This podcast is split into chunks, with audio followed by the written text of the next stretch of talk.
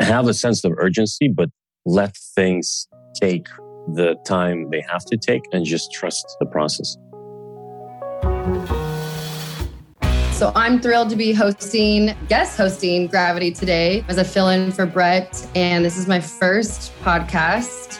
And I am thrilled to be sharing it uh, with the talented serial entrepreneur and creator, Taras Kravtchouk, who is the founder of Tarform, which is a, I like to say it's kind of a movement as a company at large to a carbon free circular economy business, but in the product of an electric bike made um, entirely from scratch from all sustainable materials and something that I have never seen before. I got to go tour the the studio in Brooklyn Navy Yards, not too far from me here in Brooklyn, and was completely blown away by the product at large, but even more so, just his ethos behind it. And then once sitting down, getting to talk to him as the individual, I thought this would be a perfect um, guest to dive into more of the consciousness that makes up a, an entrepreneur, but just somebody that beats to their own drum and really wants to evoke change in the world. So, a little bit more about Taras here is he's an award-winning multidisciplinary designer, serial entrepreneur, technologist, and inventor.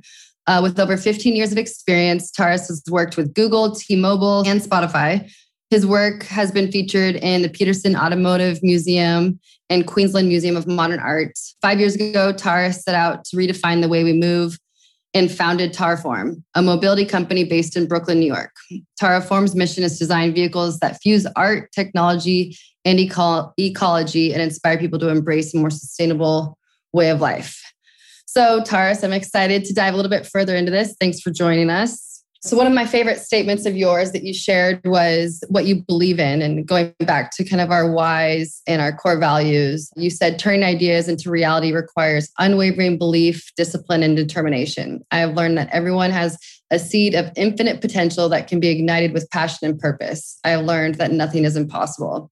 And I just think that's really telling of just who you are and the continual commitment to one, your personal missions that then have you know transformed into this company Tarform so I, I really i think that was a great kind of backbone into what we're going to discuss today. So my name is brianna bullentini and i have been working with brett kaufman the founder of gravity and kaufman development for a few years now and he has certainly grown into being one of my biggest mentors just in the world of real estate but even more so just in personal development and has really exposed me to a lot of his tools that he has used throughout his career. And um, one of those being uh, BTL that I still use, you know, daily. And I think a lot of the the missions that he brings up in this podcast stems from that. And i i use it every day in our in our practice. I do a lot of design strategy for gravity with retail tenants and master planning and creating this community of the future that is all stems from this idea of a heightened consciousness and how you do that with the greater community. So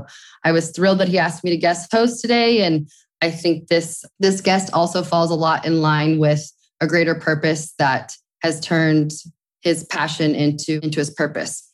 Well, one, I'm super excited that you get to be my guest for my first podcast ever. I think it's super on brand just from like what I know about you of kind of one the company but even more so about the mental side and like the mental awareness and the kind of the full scope of your company and i kind of want to back into that first before we go into Tarform and more of you know the ethos of the company maybe a little bit more about yourself and obviously i'll you know give the intro later but yourself on uh, kind of like what your bigger why like why what makes mm. you who you are and then how did the bigger why go further into the what which you now have turned into an e-bike but you've had several mm. whats you did have a mental health company you've had a few different startups so what what's your why that you continue to uncover that then have brings you to these whats, which are the company?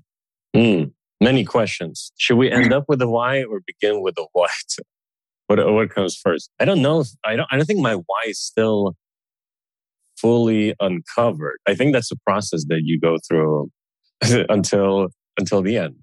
Hopefully, you know, somewhere along the path, you know, that why becomes uh, a bit clear. But yeah, kind of high level. Uh, I grew up to Russian parents, so totally different cultures, which I think is basically it gives you different perspectives. I realized later, not when you're growing up. You know, when you're growing up, you're either want to belong to this camp or the other one. But further down the life, I realized that was an advantage. But you know, growing up in Scandinavia, it's it's it's an interesting culture in terms of sort of the knowledge around the environment and uh, typically a higher sense of awareness around what the field of sustainability today, right? So do you think that a lot of that came from, I mean, your parents, I believe, were entrepreneurs. So, one, the idea that you want to start from scratch, but even more so, was it that you were exposed to sustainability? So, you just by default knew that whatever you would start or the product you'd bring into the world should have the backbone of sustainability? Or do you think that, as you're saying, mm. is kind of uncovered the more and more you were working with motorcycles and you were seeing the flaws in sustainability, you were seeing not the closed loop systems where you like, I need to bring this into the world. Like, I guess I'm trying to get down to the point of what was the chicken and the egg that you wanted to create this sustainable product or you wanted to create a product and therefore realized it had to be sustainable? Yeah, no, it was it was never driven by sustainability to begin with because I really had no frame of reference of what sustainability even meant before moving to United States and seeing what sustainability is not and mm-hmm. seeing how all the garbage ends up on the streets to begin with, and nothing is being recycled. So I remember that about 10 years ago was kind of like, oh, wow, okay, so other, com- other countries are not doing what, uh, what Sweden does, which imports more garbage than they have. Like their, their garbage refineries or recycling facilities run at such high efficiency that they're actually importing garbage. I guess that was, you know, one of the first realizations. And then at the same time, the sort of really got interested in design early on and gravitated towards what is what does aesthetics mean on a bigger spectrum than just making something uh, pretty and beautiful which uh, i think now i think design has to take a little bit of a different different role as not just being considered sort of a superficial thing but how can we start using design or beauty and get people to think in a little bit different ways? And i think that came that in combination with sustainability drove me to start my design agency, which uh, actually is called Gravity Hill, which we started 12, 13 years ago. Right. Gravity is a common denominator, yeah. And uh, so basically what we wanted to do is, uh, you know, how do we how do we use design as a driving force to tell a bigger story in the way we design products, not just uh, not just uh, you know hardware products, but whenever you create something that serves a function to communicate something that you know is a little bit on a bigger perspective than just oh, here's the functionality and you know let's build a productivity app or something like that. But uh, how, how do we begin rethinking you know what are the challenges we should be addressing as a as a society? And there's plenty of them. I think this is a perfect segue to kind of, you know, tie everything together. Why I didn't want to start with that you have this, you know, electric bike company because I think it's my favorite part about the company way more than the product is the culture around it, everything that you're touching upon, like the narrative, the storytelling, and, and it probably comes from your background of a design company. But I think, can you speak a little bit more to that? Where, and we'll get into, you know, the bike is extreme. All those that are listening, it's an extremely cool product. Check it out. When you're in Brooklyn, definitely go to the showroom as well. But more so of like this, this culture and your your core values that you that is your why it's sounding like that then birth the what which is the product. So kind of go more into the culture and what does it mean? Why closed loop and how does that really alone like align with with you personally? Mm-hmm. and why tell kind of a story? I think you had a quote too the what was it? The people want uh, to use their products that represent their values. I think that's that right there says your larger offering of the culture versus just you know another product into the world. Yeah, good question. And that was also a process of seeing what doesn't work and you know working with other startups. And basically my role was to work with early stage founders. And typically you know they had a napkin sketch idea and said this is something we want to build. And my agency came in and helped define the story the brand uh, identity the visuals down to the first sort of iteration of the product.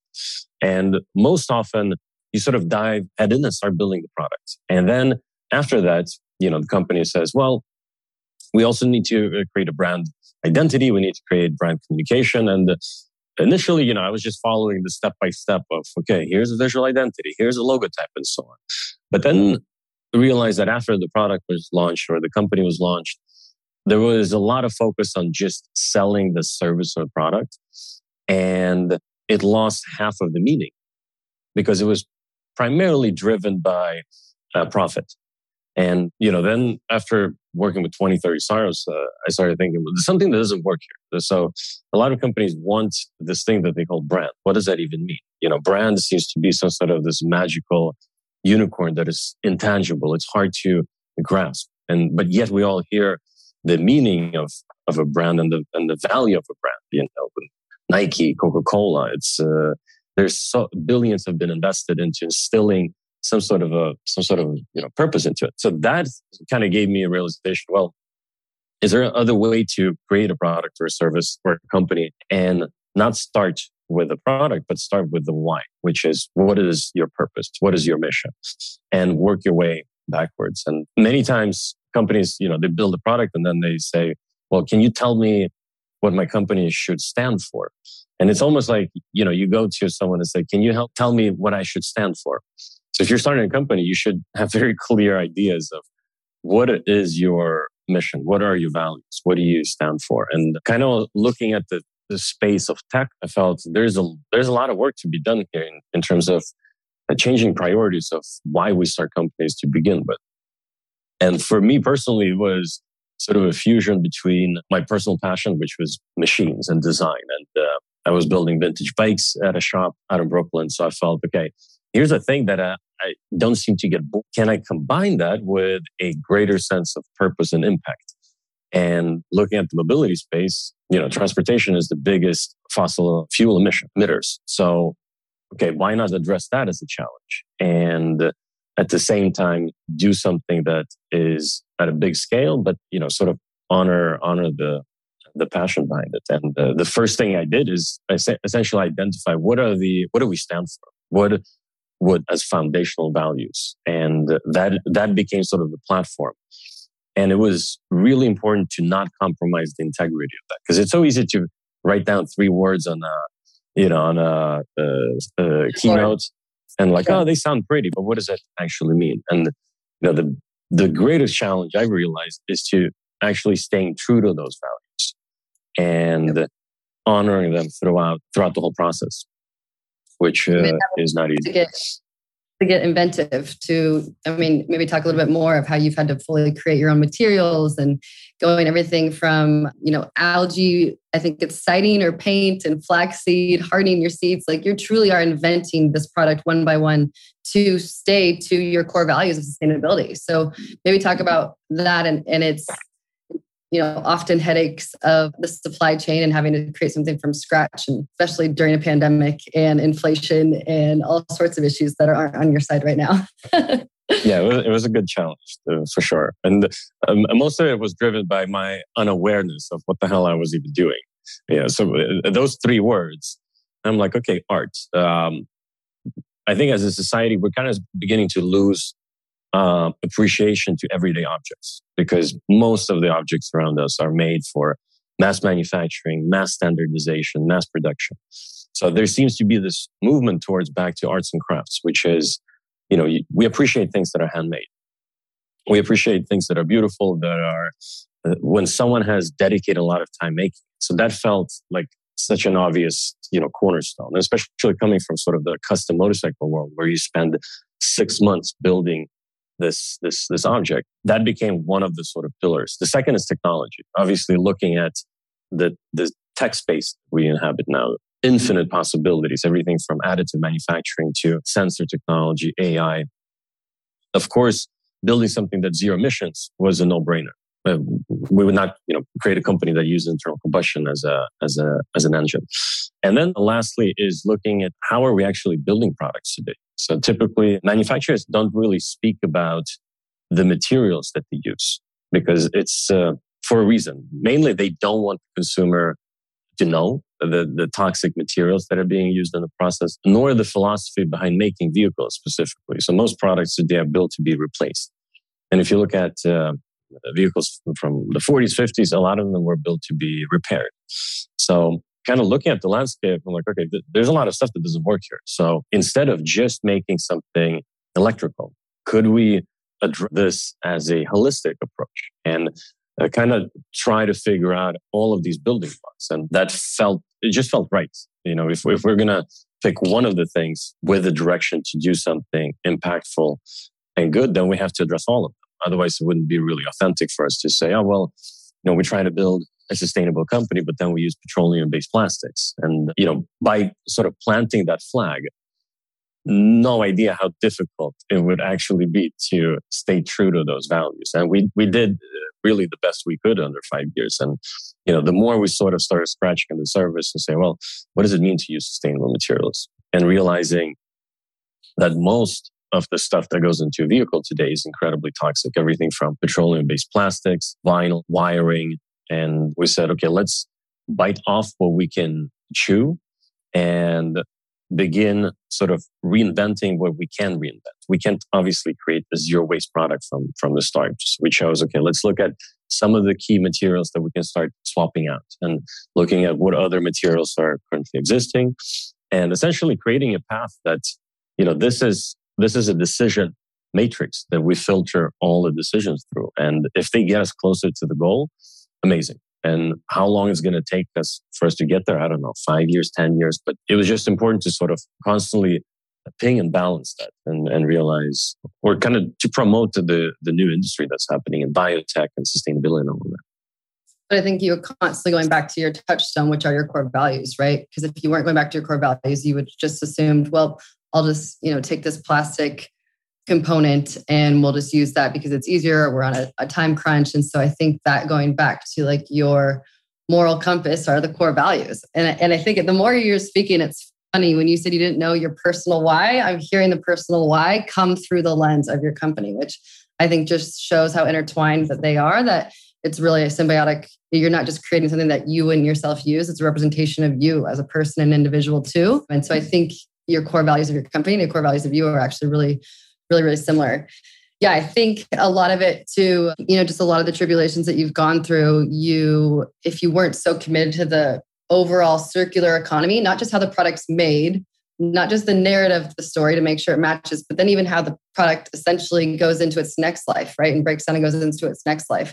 And very, very, very few companies are taking that extra effort to really look about what they're even gonna, what is this gonna become 30 years from now. They're just so focused on oversupply and, you know, this over consuming culture that we're in. And so I really, I really admire that you are kind of creating that standard. And I would love to see it almost standardized across multiple industries where the new ledger isn't your ROI, but it's, you know, your carbon footprint. Like how can you, you know, be a front runner to really show that, you know, whether it's investors or whether it's just the gauge of how companies are graded, how can they be graded off of like their actual closed loop model, right? It would be so it'd almost be a subtraction yeah. grade. Like it'd be like the negative emissions as a grade versus the the you know pluses. So I think you're really like paving the way for that, and it says it yeah, says you're a lot. absolutely right, and that was well said because I think there there's a lot of buzzwords and you know the regenerative economy, circular economy, and so on, and that is that is the consequence of, of what we should have been doing from the from from the start, and a lot of that is just pure common sense right? Well and i also i would almost say a lot of it's loosely said. People will love to use the buzzwords and packaging that they're a closed economy but when push comes yeah. to shove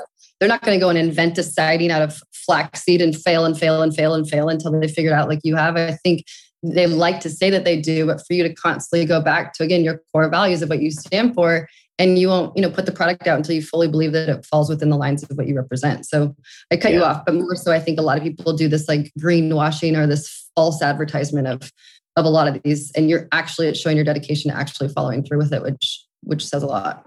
But carry on i, I interrupted you with the uh no no no interruption. I mean, it's a free flow back but uh, yeah i agree. Uh, what doesn't do the industry any, any service is companies who want to ride you know the green wave and just uh, slap a sticker on the product say we're bio something and most consumers don't have enough depth to truly understand what are the ingredients that goes into a product because nobody's really educating us you know and uh, well typically what manufacturers are doing is pointing the fingers towards the consumer and say you should be green you should recycle you should do that. So they're kind of trying to relieve their sense of responsibility and push it on the end consumer after and say the, after the product's made but how much the product the, made exactly how much the pressure is really put on to making this so it does recycle so this doesn't go into a landfill but then all the pressure is put on yes. me as a consumer to make sure i do the right thing in its afterlife which yeah. isn't right so i Absolutely. think a lot more pressure put on companies and the manufacturers and the creators like yourself like you're paving the way to make sure that the product is sustainable to begin with. Yeah. And, make- and it has to be a dialogue. You know, it has to be a dialogue between anyone who chooses to to bring something physical into the world. Uh, it's not a nice thing to be sustainable. It, it is your responsibility. If you go and extract raw material from earth, find a way to, that it goes back there. Yep. You know, maybe it's going to take five or 10 years, but have that in mind when you're, you know, starting with the first pencil sketch. Figure out how does this thing return to where I took it from? This is pretty self-evident, right? But we've created sort of a modern economy on that, on a notion of infinite growth based on a finite amount of resources, um, hoping that tech is going to solve it. Mm-hmm. But there's maybe it will. I, I don't see enough, uh, or I don't see the pace of, of those innovations happening at the at the rate they should be. Yeah. Well, unfortunately, I feel like it's going to have to be some sort of consequence, whether it's a tax or whether you're held at this different way as a company that your your wrist is slapped and you're you're reprimanded to then go and do the right thing. Unfortunately, otherwise, just financially, we're seeing it right now with sustainable materials. Unfortunately, for the yeah. good moral reason, people aren't aren't choosing that way at a mass scale in big industries, and so it will be the next 10 years are going to be really really interesting as you know climate change increases and products get more strict we'll, it'll be wild to see to see what that what that looks like but i didn't yeah. want to focus on the company i think what your company is rad and i admire it so much but i really Thank i really you. wanted to unpack more on like you and as the individual and kind of what makes up your psyche that again your why that then creates the what of your company but that just falls in line with i think the consciousness of what gravity at least the podcast and what brett the founder really represents is what is you know your purpose? What's you know the cheesy what's your reason to get out of bed in the morning? Or what's your why? That i think if you tell that story that impacts people a lot more than this manicured product of kind of sharing your big bigger why. And then that inspires the next person to go create their why. And i think that cycle is like the beautiful thing of sharing your purpose. And so to kind of back into it we can you know have free form but to back into it i'm a big believer of your worldview usually being shaped by like three or four let's call them like you know in the biography biography of your life like three or four massive chapters whether it's the who's maybe it's the what's or the yeah. wins like what are the three or four pivotal moments that you reflect on that you're like this is how i shaped my world you know personally spiritually eh, like emotionally like what do you think are like the three things that have really kind of put this parameters around like you as the person mm. Okay, but uh, I got to dig deep, or I should have uh, thought about them before. Top three. Yeah. Okay. One of my biggest influences was most likely, or probably, or definitely martial arts. So I grew up uh, doing a range of different styles like karate, kung fu, and uh, it wasn't just a way to move your body; it was also philosophy. And uh, I was fortunate to get introduced to that when I was six. So I think a lot of a lot of my worldviews were were founded there, which is you know, looking at sort of the the the rhythmical flow of energy, whether it's in your body or they say um, uh, chi, which is a concentration of, of your energy. And you know, when I was a kid, I, I wasn't really reflecting over that from a sort of a philosophical standpoint. It was just, oh, okay, cool. Here's a Japanese word without fully understanding what it means. But knowing that that was sort of shaping my my way of being. And a how lot was, of that was also. How was it introduced to you? Like, was it a certain individual? Did you stumble upon it? Did you seek it out? Like, how do you think that crossed your radar?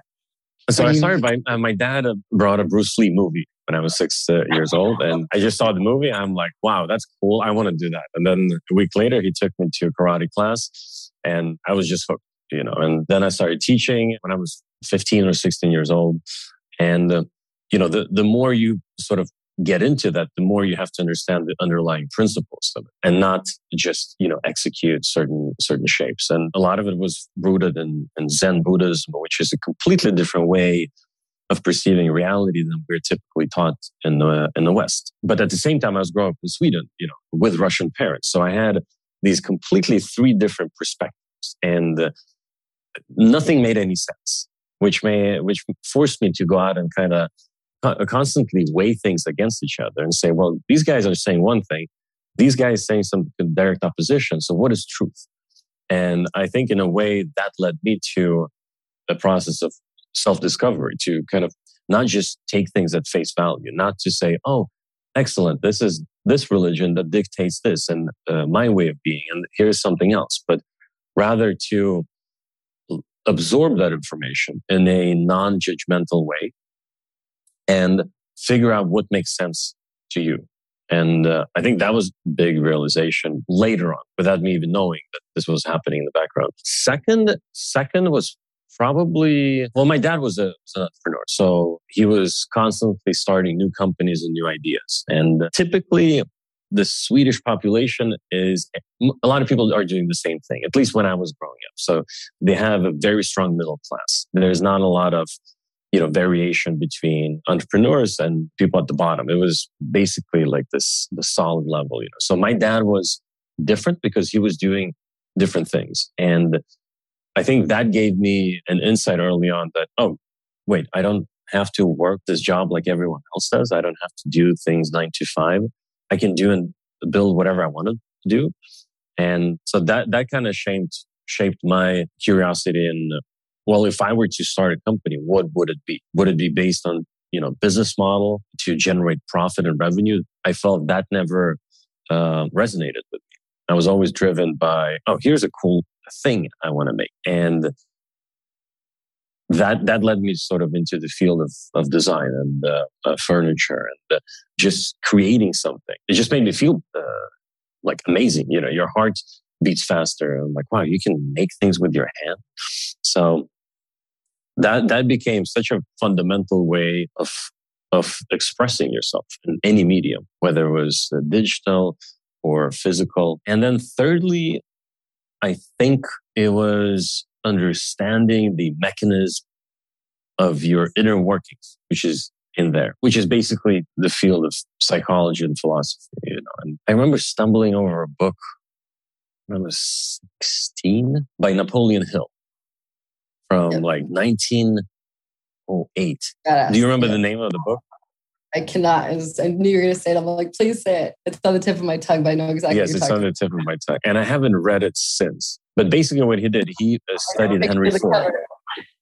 Yeah, exactly. A, and uh, you know, as a 16 year old, I'm reading this book. I'm like, wait, there's a secret to success. What is the secret? And he followed, you know, some of the most successful people on that from that age. I think it was Dale Carnegie, Henry Ford, and that felt like such a mystical thing that there's a there's a framework to operate it. And what separates people who achieve what they set out set out to achieve you know to fulfill their dreams whatever versus the vast majority that never uh, get to that point. And that sort of like opened up completely new door where i started consuming everything i could on on personal development on you know philosophy and trying to map out the your mind essentially. I love to see all three of them intertwined. It's almost like you had that initial spark of what your flow state felt like, essentially with martial arts, right? Like, okay, I'm mm. in this, I can do this forever. Oh, here's my my dad as an example of like failing fast. It's right there in front of me. Every night I come home, I see it. So you have that live example. And then your world was cracked open with the book and you know, kind of seeing this higher level of consciousness. You're like, all right, I've got this roadmap now. It's been done before. How can I innovate? And I think yes. that's they all kind of go hand in hand. That's beautiful. That's awesome. So now the harder question I think is yeah, thanks what, for uh, what do you call it? Shining light on it. I'm like, oh, that makes sense. yeah, I can totally unpack your whole brain. Absolutely. Now, kind of going into like that's kind of what the journey that got you there. But what do you think like your secret sauce? Obviously, everybody has their journey, but what's your secret sauce? Like, what's your biggest skill sets that that makes you this serial entrepreneur and this you know constant inventor and creator? And then the double edged sword of like, what what are your biggest weaknesses? You know as a startup entrepreneur that's go go go and and constantly evolving and innovating like what do you think is your biggest i don't want to say distractions but like your achilles heel? You know as a creator what do you often find? And, and you and i personally talked about this. You find the teammates that can then pick up those skill sets. But mm-hmm. what are your largest strengths? So here's your personal journey that you went on you know paired with your best strengths as you as an individual and then where do you even it out with with some of your weaknesses that you've acknowledged Yeah. The strength, which I think I've had even at a younger age, is, is not to see limitations in things, but see the possibility. So there's always, again, different ways of looking at things. And I notice most often when, when people are faced with a challenge or a task, they tend to gravitate towards, oh, this is difficult. Here are the reasons why it's not possible, you know, and then you create sort of your worldview around thing. And I, I could never really understand it. I don't know if it's a genetic or a socially conditioned thing.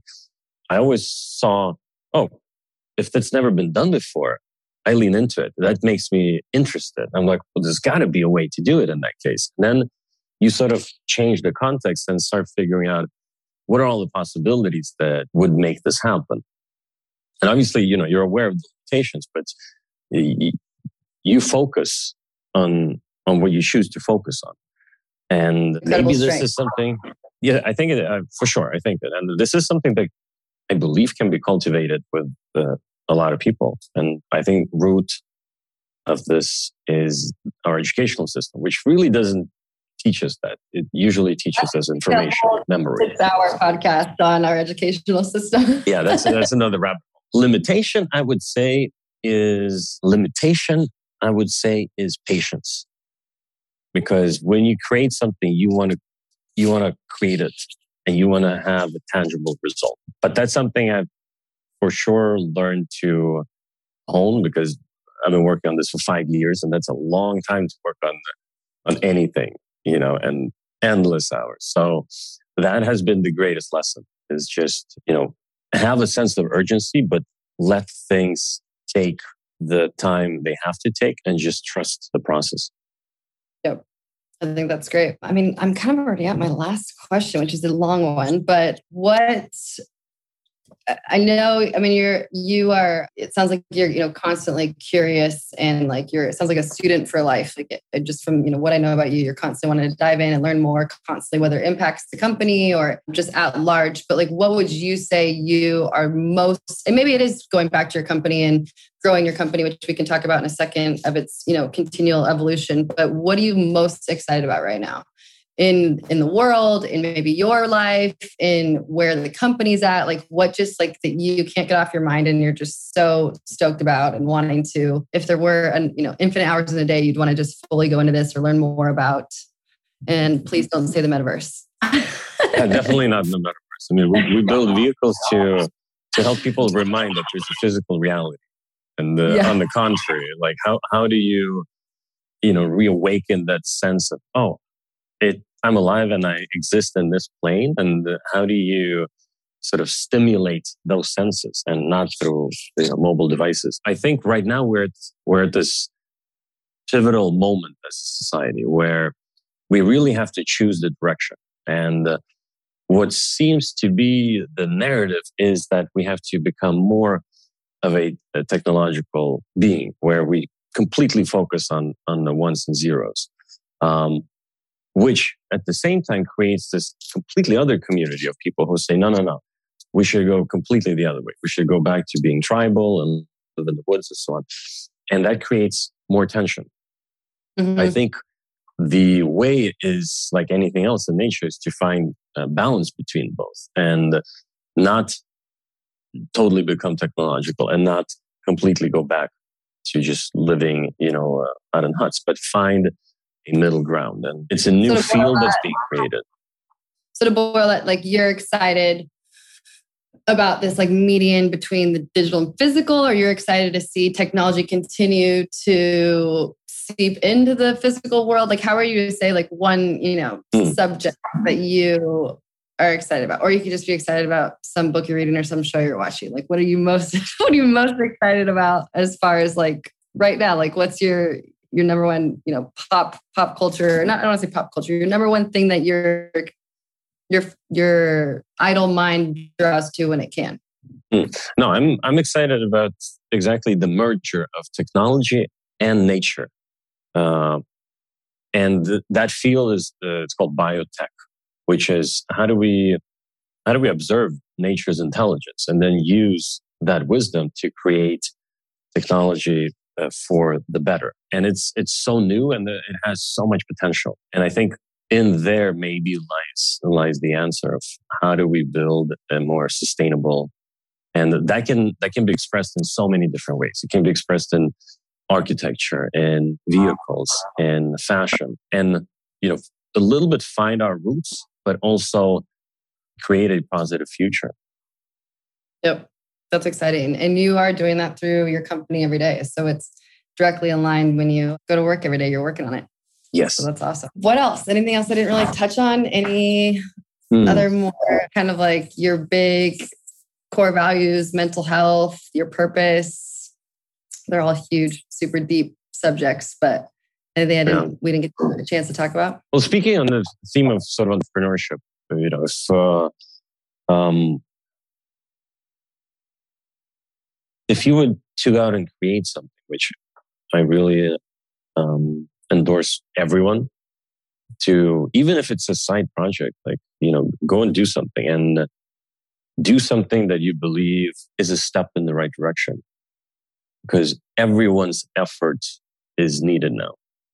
And uh, most people say well what, what can i do? You know i have no impact. But even the tiniest little little you know pebble creates ripples so pick something and just address that head on but start with uh, maybe what you started with. Start with your why. You know, why are you why are you doing this? Does this thing even need to exist? Yeah, I think that's really important. At the end of the day, we are all individuals, you know, insularly focusing on a collective whole. And so I think if we are aligned with our purpose, what's our community that now of like-minded people that we attract? What's that greater purpose? And then therefore what's the impact, you know, on yeah. the world? And I think, I believe you referenced it once before of like a lot, so, and even back to the metaverse or NFTs or so much of this technology now is going, so much is going towards these really innovative ways. But is there true direct impact for the greater whole, for the planet, for the people, for, you know, I think the collective? And it's crazy to see. And not and we also don't want to you know put words in, in people's core value mouths that they that needs to be their mission. But if you were to really start from your personal core values not just to create a company for a return and to be sold but if you're really to go to what wakes you up in the morning and what's how do you function in your flow state? It would be wild to see how much of your companies and what they would actually create right? Yeah exactly exactly. And identify your flow state. Yeah. You know go and experiment like figure out what's what makes you go up in the morning if if you feel that calling, then go for it.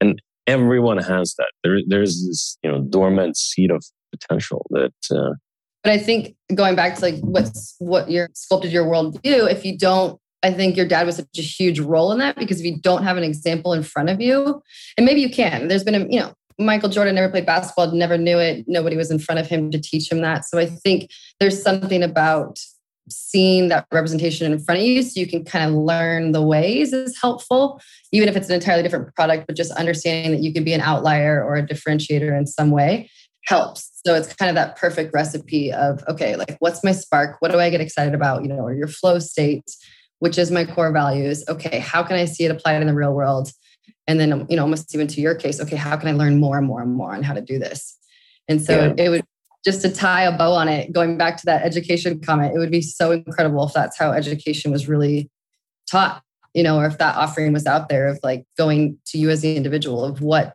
what makes you tick versus like what's that overarching or like mass way in a way to think or to have a career or to be successful.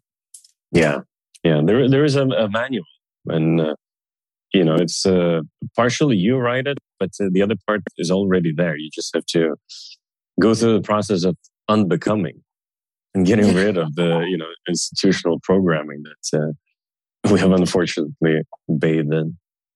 Yep, it's a lot of backtracking, or as Brett likes to always tell me, it's a lot of surrendering, which um, mm. is is tough for Type A control freaks. I don't know any of them at all, but you know, it's tough. It's tough for them. yeah, yeah, for sure. Well, that's all I have. I really, really appreciate it. I, I will definitely give more information on the company at large, but I wanted to dig into kind of your psyche today and, you know, talk more as like what makes an entrepreneur and what what makes you tick. So I think this was uh, really insightful. I appreciate it. Cool. Thank you. Happy to share.